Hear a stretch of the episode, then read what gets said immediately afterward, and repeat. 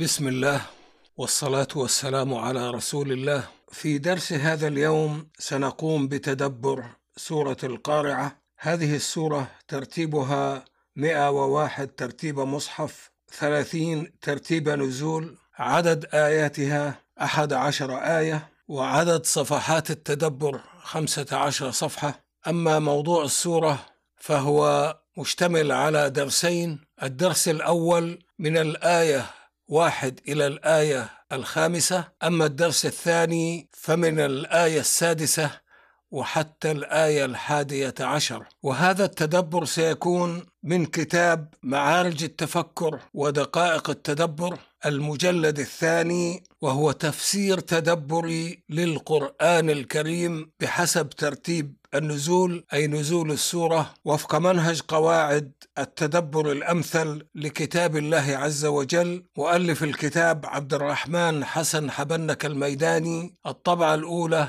لعام 1420 هجرية الموافق 2000 ميلادية. واحد نص السورة سورة القارعة. أعوذ بالله من الشيطان الرجيم. بسم الله الرحمن الرحيم. القارعة ما القارعة؟ وما أدراك ما القارعة؟ يوم يكون الناس كالفراش المبثوث. وتكون الجبال كالعهن المنفوش. فأما من ثقلت موازينه فهو في عيشة راضية. وأما من خفت موازينه فأمه هاوية. وما أدراك ما هي؟ نار حامية. الآية العاشرة. وما ادراك ما هي؟ قرا يعقوب حمزه ما هي بحذف هاء السكت في حاله الوصل وباثباتها ما هي في الوقف؟ وقرأ باقي القراء العشرة ما هي بهاء السكت بإثبات هاء السكت في حالتي الوصل والوقف؟ اثنين موضوع السورة وهي ذات درسين واحد يتناول موضوع السورة عرض لقطتين وصفيتين مهولتين مثيرتين للفزع الشديد من أحداث قيام الساعة في نفس المتلقي الذي يخشى الله. فاللقطة الأولى تعرض مشهد الناس مبثوثين متطايرين كالفراش بسبب ما يحدث في الأرض من أحداث تقذف ما عليها من أشياء فتجعلها متناثرة طائشة كطيش الفراش المبثوث. واللقطة الثانية تبين أن الجبال التي كانت صلبة راسخة قد صارت أكواما لينة منتفخة لا صلابة فيها فهي كالصوف المنفوش ذي الألوان المتعددة. وجاء عرض هاتين اللقطتين في الدرس الأول من درسيها وهو الآيات من واحد إلى خمسة. اثنين وهو الدرس الثاني ويتناول إخبارا عن صورة منتزعة من صور الحساب يوم الدين مع ترك الذهن يستدعي ما يمكن أن يكون قبلها وبعدها. هي صورة ثقل موازين المؤمنين الناجين وخفة موازين الكافرين. الذين لم يقدموا من الإيمان والعمل الصالح ما يثقل موازينهم واخبارا موجزا عن ثواب الناجين بأنهم في عيشة راضية وعن عقاب الخاسرين الكافرين بأنهم سيكبون على رؤوسهم في نار حامية فيهوون في اتجاه قعرها وجاء بيان هذين الخبرين في الدرس الثاني من درسيها وهو الآيات من الآية السادسة إلى الآية الحادية عشرة وهي آخر السورة. ثلاثة التدبر التحليلي للدرس الأول وهو مشتمل في الآيات من واحد إلى خمسة.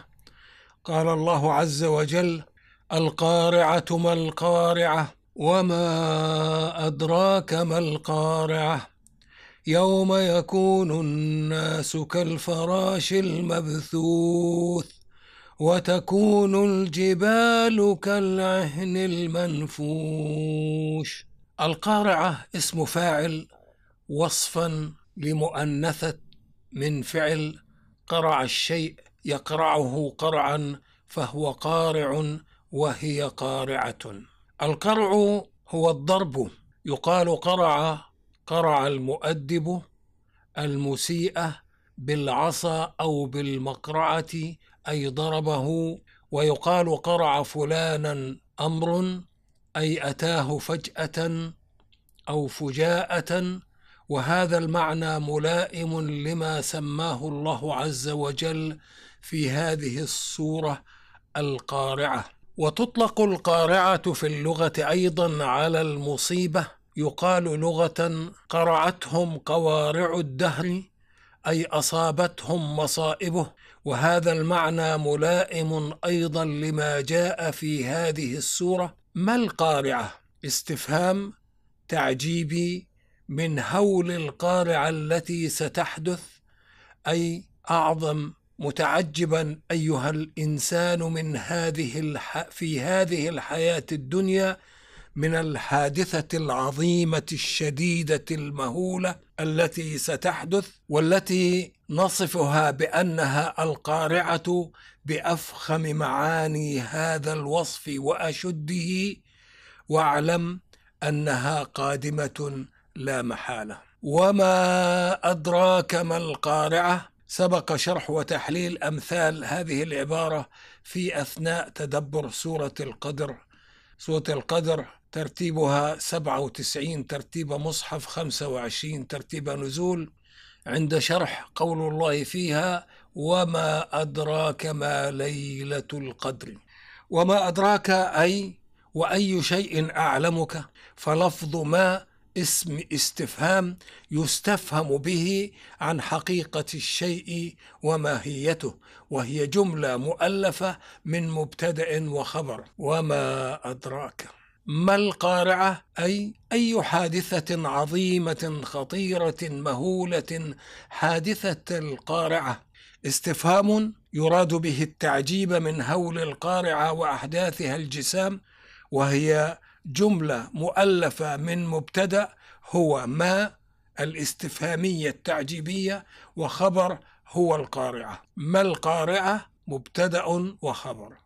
وجملة ما القارعة؟ في محل نصب سدت مسد مفعولين والتقدير وما أدراك. معلما إياك هول القارعة والاستفهام في وما أدراك ما القارعة. ونظيره يتضمن معنى نفي علم المخاطب بما هو مسؤول عنه.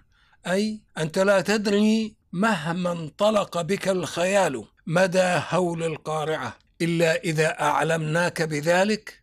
وفي هذا دلالة كافية على أنها ذات أحداث مهولة جسام وأعيد القول بأنه قد تكرر في القرآن الكريم مثل هذا الاستعمال حتى صار معلوما أنه أسلوب من أساليب التهويل والتكبير والتعجيب ولدى التحليل التدبري يظهر أنه صيغة من صيغ التعجيب القرانيه المبتكرة ضمن أصول اللسان العربي أي أعظم بهول أحداث القارعة إعظاما لا يصل إليه مدى إدراكك. وقد غدا معلوما أن هذه العبارة أبلغ من صيغتي التعجب والتعجيب ما أفعله وأفعل به. قول الله تعالى يوم يكون الناس كالفراش المبثوث. وتكون الجبال كالعهن المنفوش.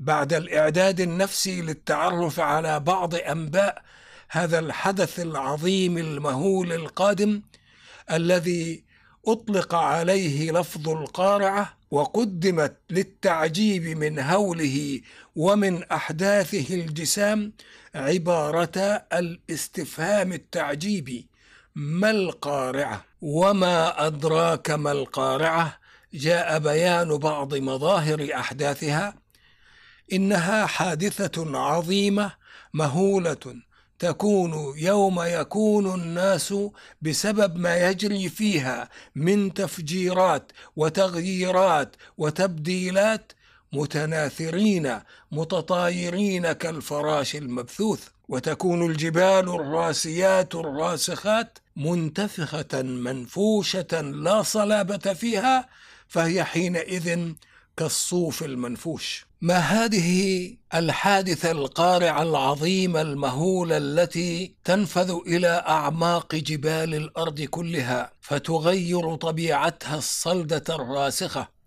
فتجعلها كالصوف المنفوش المندوف مع بقاء ألوان صخورها المختلفة فيها. العهن هو الصوف المصبوغ بألوان مختلفة اختلط بعضها ببعض.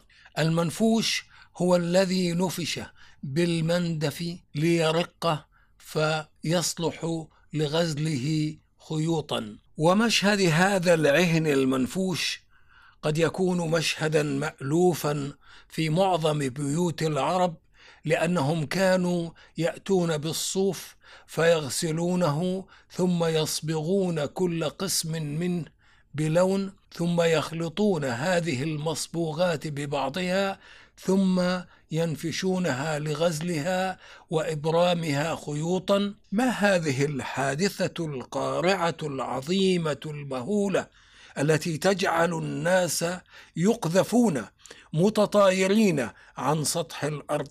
منبثين لا أوزان لهم في على الأرض طائشين في كل اتجاه كالفراش المبثوث. إنها لابد أن تكون حادثة عظيمة جدا وعامة للكرة الأرضية كلها لكن تصير الجبال كالعهن المنفوش حدث سابق لمراحل لاحقة. تتطور فيها أحوال الجبال بالأحداث الجسام التي ستحدث في الكون فقد جاء في البيانات القرآنية أن الجبال في أحداث الساعة تمر بمراحل. المرحلة الأولى مرحلة تصيير الجبال كالعهن المنفوش وهو ما جاء بيانه في سورة القارعة. المرحلة الثانية مرحلة بس الجبال. البس هو التفتيت الذي تصير به صخور الجبال رمالا ناعمة فهباء منثورا ويحدث هذا مع رج الأرض وهو ما جاء بيانه في سورة الواقعة. سورة الواقعة ترتيبها 56 ترتيب مصحف و46 ترتيب نزول بقول الله تعالى إذا رجت الأرض رجا وبست الجبال بسا فكانت هباء منبثا. الآيات الرابعة والخامسة والسادسة من سورة الواقعة.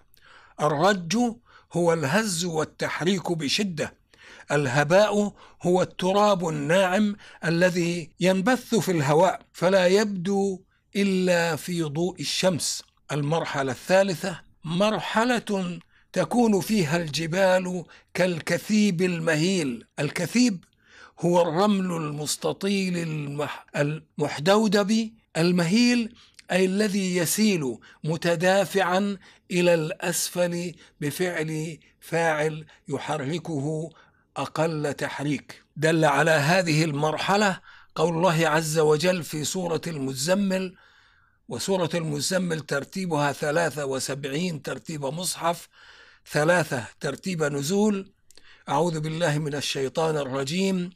يوم ترجف الأرض والجبال وكانت الجبال كثيبا مهيلا. الآية الرابعة عشره من سورة المزمل.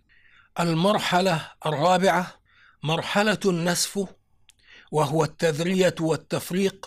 دل عليها قول الله عز وجل في سورة المرسلات.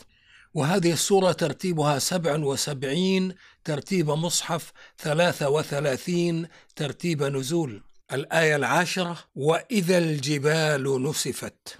النسف هو التذرية والتفريق. وبهذا النسف تكون ذرات الجبال هباء منبثا وقد دل عليه ما جاء في النص الذي استشهدنا به آنفا من سورة الواقعة. فكانت هباء منبثا. الآية السادسة. وبهذا النسف يحدث تسيير الجبال وبه تحدث المرحلة الخامسة. المرحلة الخامسة مرحلة لا يكون فيها وجود للجبال في موضعها إذ تصير سرابا دل على هذه المرحلة قول الله عز وجل في سورة النبأ وهذه السورة ترتيبها 78 ترتيب مصحف 80 ترتيب نزول في الآية العشرين وسيرت الجبال فكانت سرابا. المرحلة السادسة مرحلة تكون فيها الأرض سطحا مستويا ليس فيها اعوجاج ولا ارتفاع وانخفاض.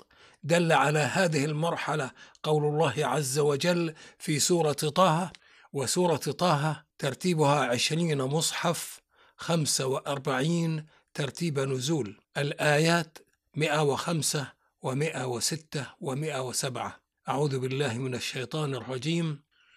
ويسالونك عن الجبال فقل ينسفها ربي نسفا فيذرها قاعا صفصفا لا ترى فيها عوجا ولا أمتا. قاعا أي ارضا مستوية. الصفصف المستوي من الأرض الذي لا نبات فيه. لا ترى فيها عوجا أي لا ترى فيها انحرافا ولا التواء ولا أمتا أي ولا ترى فيها ارتفاعا بل كلها مستوية. يدل على هذه المراحل التسلسل المنطقي للأحداث بالقياس على سنن الله في كونه.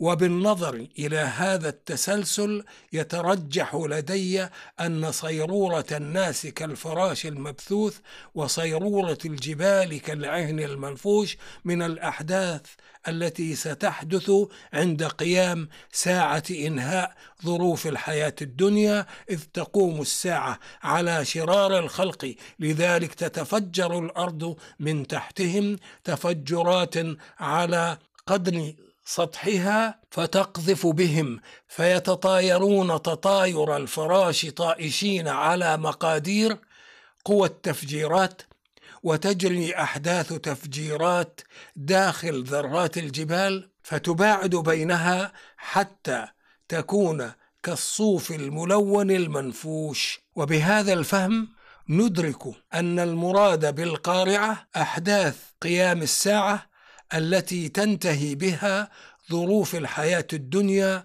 والله أعلم. أما يوم البعث فإنهم يخرجون إلى ربهم ينسلون نسلا كما جاء في سورة ياسين وسورة ياسين ترتيبها 38 ترتيب مصحف 41 ترتيب نزول. ينسلون أي يسرعون في المشي كمشية الذئب إذا أسرع. قال تعالى في الآية الواحد والخمسين من سورة ياسين ونفخ في الصور فإذا هم من الأجداث إلى ربهم ينسلون انتهت الآية 51 ويخرجون كأنهم جراد منتشر كما جاء في سورة القمر وسورة القمر ترتيبها 54 ترتيب مصحف 37 ترتيب نزول. في الآية السابعة يخرجون من الأجداث كأنهم جراد منتشر. الآية السابعة من سورة القمر. أي يخرجون من قبورهم كما يخرج الجراد حينما يتوالد وينتشر فيمشون مسرعين إلى محشرهم ولا يتطايرون طائشين كالفراش المبثوث.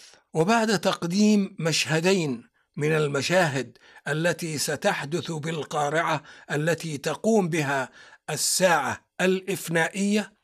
يقفز البيان في السوره إلى بيان الغاية من وراء أحداث الساعة الإفنائية التي يأتي بعدها البعث للحياة الأخرى ألا وهو الحساب وفصل القضاء وتحقيق الجزاء. وهنا تأتي في السوره آيات الدرس الثاني وفيها دلالة على الغاية بإيجاز التدبر التحليلي للدرس الثاني. أربعة التدبر التحليلي للدرس الثاني وهو الآيات من ستة إلى أحد عشر. قال الله عز وجل فأما من ثقلت موازينه فهو في عيشة راضية وأما من خفت موازينه فأمه هاوية وما أدراك ما هي؟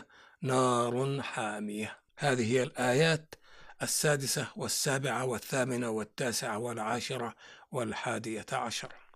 تمهيد. بين الدرس الأول من درسي السورة والدرس الثاني سؤال مطوي مفاده لما هذه الأحداث الجسام وهذه التغييرات الكونية العظيمة وما هي الغاية منها؟ وجاء الدرس الثاني متضمنا موجزا لمحيا من الإجابة على السؤال المطوي. لما هذه الأحداث الجسام وهذه التغييرات الكونية العظيمة وما هي الغاية منها؟ إذ جاء فيه الاكتفاء بذكر مجمل عن النتيجة التي تدل على سوابقها. والمطوي من الجواب هنا قد صرحت به آيات قرآنية كثيرات في صور متعددات نزلت في مراحل متتابعات من نجوم التنزيل وخلاصته أن هذه الأحداث إنما هي مقدمات تأتي بعدها أحداث متتابعات ثم يكون بعث الأموات إلى الحياة الأخرى ثم يكون الحشر ثم يكون الحساب وفصل القضاء بين العباد على ما قدموا في رحلة امتحانهم في الحياة الدنيا ثم يكون تحقيق الجزاء. والجزاء ينقسم إلى قسمين عظيمين كليين. القسم الأول قسم أهل الجنة على تفاضل درجاتهم وقد دل عليه في الدرس الثاني قول الله عز وجل فأما من ثقلت موازينه فهو في عيشة راضية. الآية السادسة والآية السابعة من سورة القارعة. القسم الثاني قسم أهل النار على تنازل دركاتهم وتوالي انحطاطاتهم حتى الدرك الأسفل من النار وقد دل عليه في الدرس الثاني قول الله عز وجل وأما من خفت موازينه فأمه هاوية وما أدراك ما هي نار حامية. الآيات الثامنة والتاسعة والعاشرة والحادية عشرة من سورة القارعة. وأما أما حرف فيه معنى الشرط والتوكيد دائما يدل على معنى الشرط لزوم الفاء بعدها وأما من خفت موازينه فأمه هاوية. وفيه معنى التفصيل غالبا ويدل عليه استقراء مواقعها وهي في هذه السوره تحمل معاني الشرط والتوكيد والتفصيل. وأما من خفت موازينه فأمه هاوية. ولما كان الحساب العادل الدقيق يعتمد على موازين ربانية دقيقة جدا لا تغادر صغيرة ولا كبيرة إلا أحصتها ووزنتها كان من الحكمة البيانية المتعلقة بيوم الدين التنبيه على هذه الموازين. ولعل المراد بذكر الموازين مجموعة غير منفردة في عبارتي ثقلت موازينه. وخفت موازينه التنبيه على أنها موازين متنوعة تناسب صنوف الأعمال وأنواعها القلبية والنفسية والفكرية والجسدية. ثم تجمع نتائج حسابات الموازين وتبنى عليها أحكام العدل والفضل الربانية. وأبان هذا الدرس من درسي السورة أن طريقة الوزن في موازين يوم الدين تعتمد على ثقل الأعمال الصالحة أما الأعمال السيئة والأعمال الحيادية التي لا تصنف مع الصالحات ولا مع السيئات فهي سالبة خفيفة أو طائشة إلى جانب السلب فالحيادية لا وزن لها. والأعمال السيئة ذات وزن سالب. وهذه الموازين لا تتحرك إلى جانبهن الرجحان حتى إشارة النجاه فالنجاح فالفوز فالفلاح. إلا بالأعمال الصالحة التي جعل الله لها ثقلا. وهذه الأعمال الصالحة تشمل كل ما يكسبه الإنسان بإرادته الحرة من مراضي الله فتشمل الإيمان الصحيح الصادق والنيات والأفكار وحركات النفوس الإرادية وتشمل الأعمال الظاهرة التي هي من آثار الإيمان والمقرونة بالإخلاص لله عز وجل مع التزام أحكام شريعته. فمن الناس من تصل إشارة ثقل أعماله الصالحة إلى الرقم الذي عنده قرار النجاة من الخلود في النار بسبب المقدار الكافي من إيمانه لاستحقاقه بعد التطهير بالعذاب أن يدخل الجنة. وترتقي الإشارة. صاعدة بحسب ثقل الأعمال الصالحة وعند كل رقم صاعد مقدار من التخفيف من العذاب على المعاصي والذنوب والمخالفات إذا لم يشملها عفو الله وغفرانه ضمن حكمته وعلمه بعباده. ثم ترتقي الإشارة صاعدة بحسب ثقل الأعمال الصالحة وعند كل رقم صاعد درجة من درجات الارتقاء في الجنة.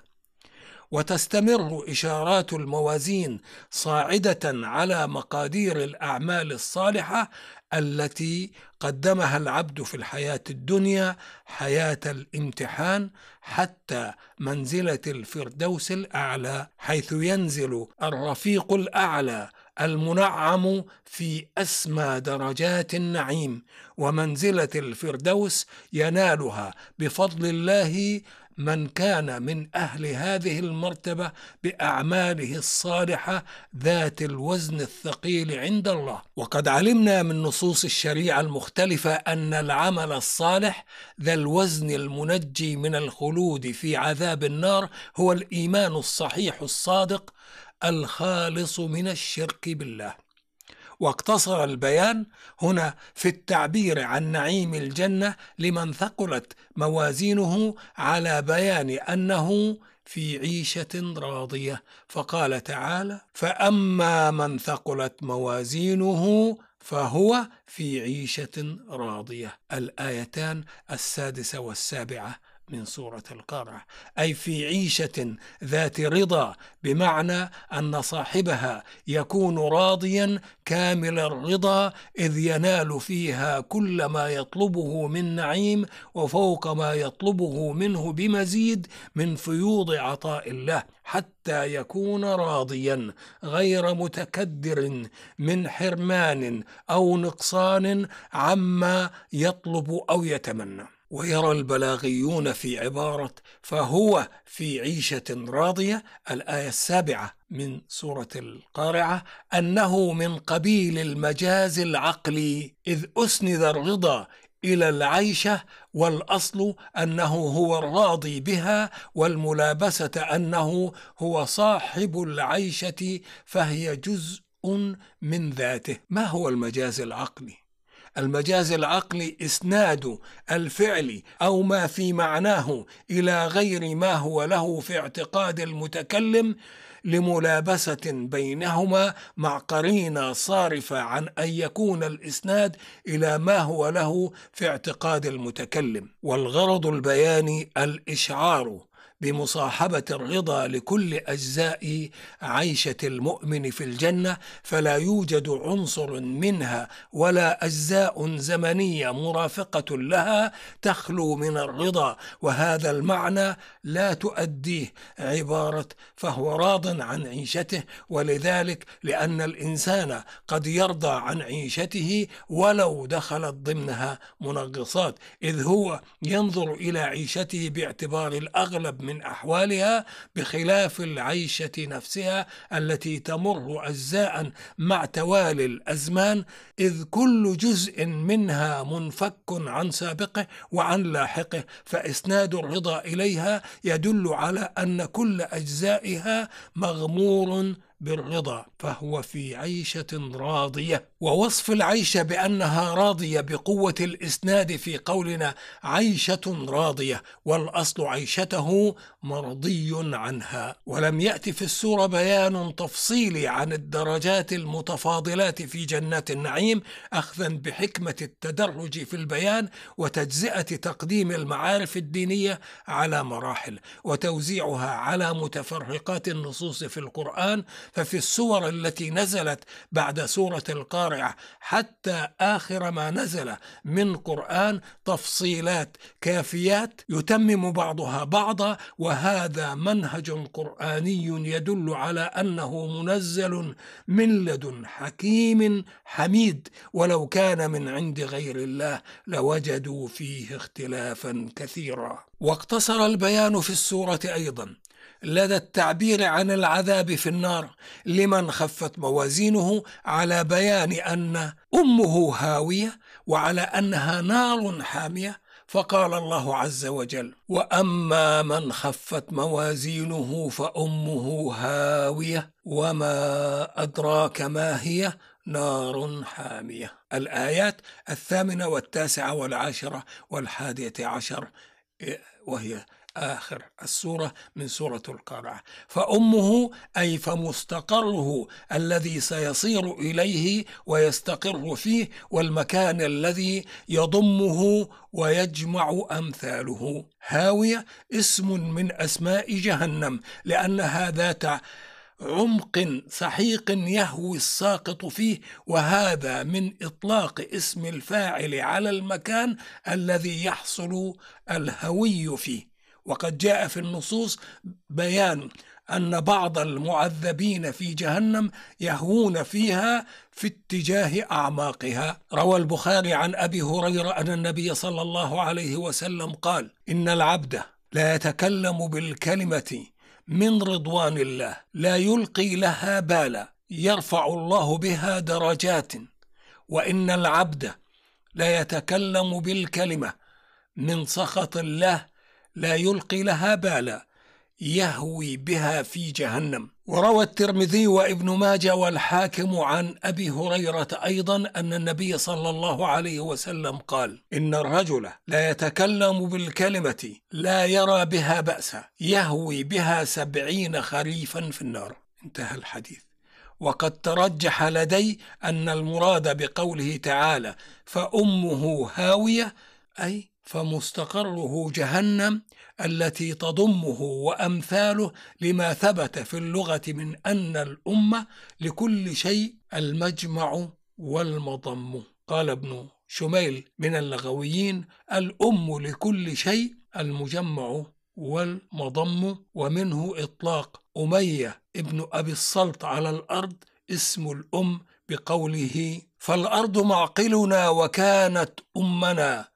فيها مقابرنا وفيها نولد. وتفسير فأمه بقولنا فمستقره هو الملائم لمعنى النص هنا فيما أرى وهو أحد المعاني اللغوية للفظ الأم دون تأويل ولا تقديرات. وهذا المعنى هو الذي فسر به الأخفش لفظ الأم في النص هنا. فقال أمه مستقره. وقال قتادة فأمه فمصيره وهو بمعنى ما قال الأخفش. قوله تعالى وما ادراك ما هي؟ أي وما اعلمك ما هي هذه الهاويه؟ وفي هذا الاستفهام معنى تعظيم أمرها وبيان أنها شيء مهول مخيف جدا. قوله تعالى نار حامية أي هي نار عظيمة جدا وهي حامية شديدة الحرارة